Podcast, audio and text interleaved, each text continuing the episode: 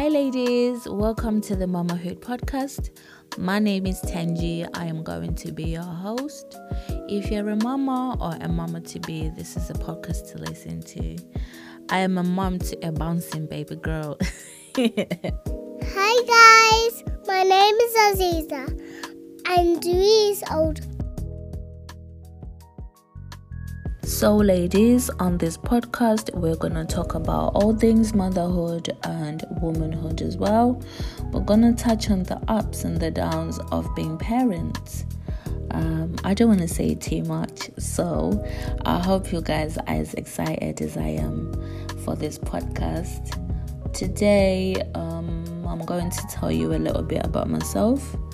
For those that don't know, I am a single mother and I've been a single mother from the moment I found out I was pregnant. Ooh, Chile. story for another day. Maybe I'll do story time, who knows? But man, um, it's been a lot. It's been such an interesting journey.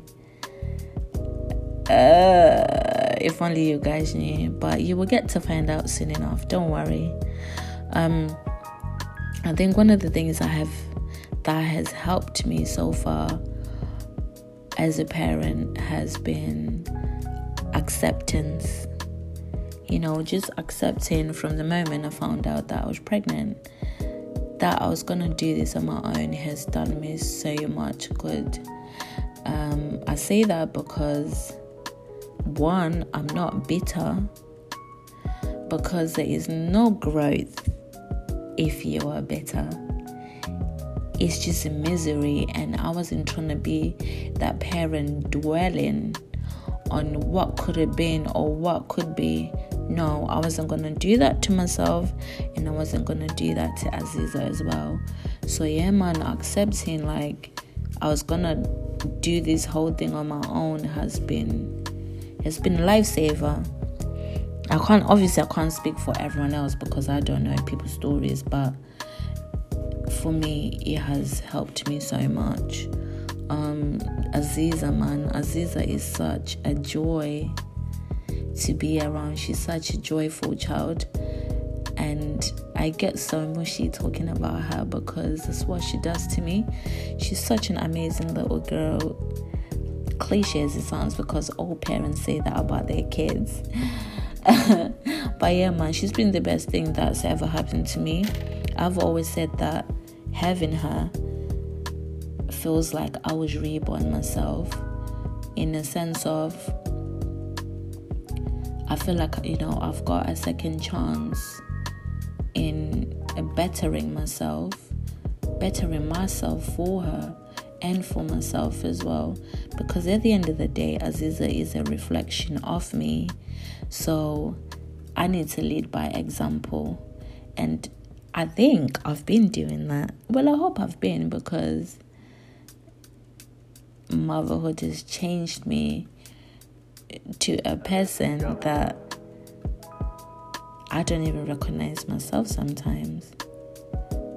I say this because before her, I was just, I was all over the place, man. I didn't know what I was doing with, with my life, with my relationships, and God, God was watching all along. He was like, "Sis, you need to relax." so when I got pregnant, I feel like I was humbled. I feel like it came at a time I needed it the most. And, you know, for that, I will never question God. I can always just be grateful, which is what I am every day. Like I said, Aziza is such an amazing child. She helps me grow. Like our personalities are are very different. Are they? I don't know. No, I think I think we're quite similar but she's more out there than I am. I'm more reserved.